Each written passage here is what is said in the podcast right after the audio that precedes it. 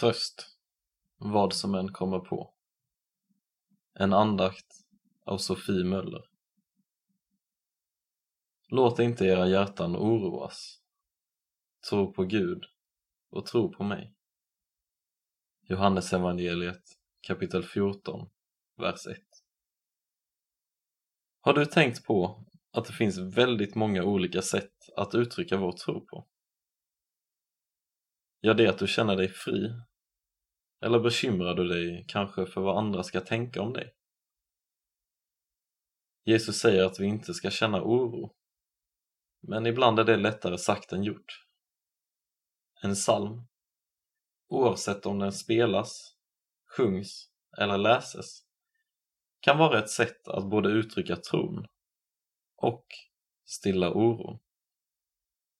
Det som är så bra med sånger är att när vi lärt oss dem har vi dem med oss överallt.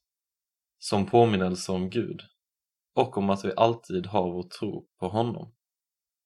Många människor har upptäckt hur mycket styrka det finns att hämta i den tjocka psalmboken och hur många olika sorters psalmer det finns för olika känslor och uttryck.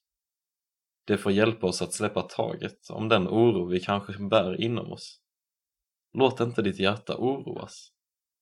Gud övervinner alla hinder och genom tron på honom får vi kraft och tröst, vad än som kommer på. Som vi sjunger i Blott en dag. Som en varm kram, oroslöst, känns det att höra orden och tonerna. Det påminner om Jesus ord i Johannesevangeliet. Låt inte era hjärtan oroas. Tro på Gud och tro på mig. Det är en stor tröst. Vi får komma till Gud som vi är och uttrycka allt vi känner.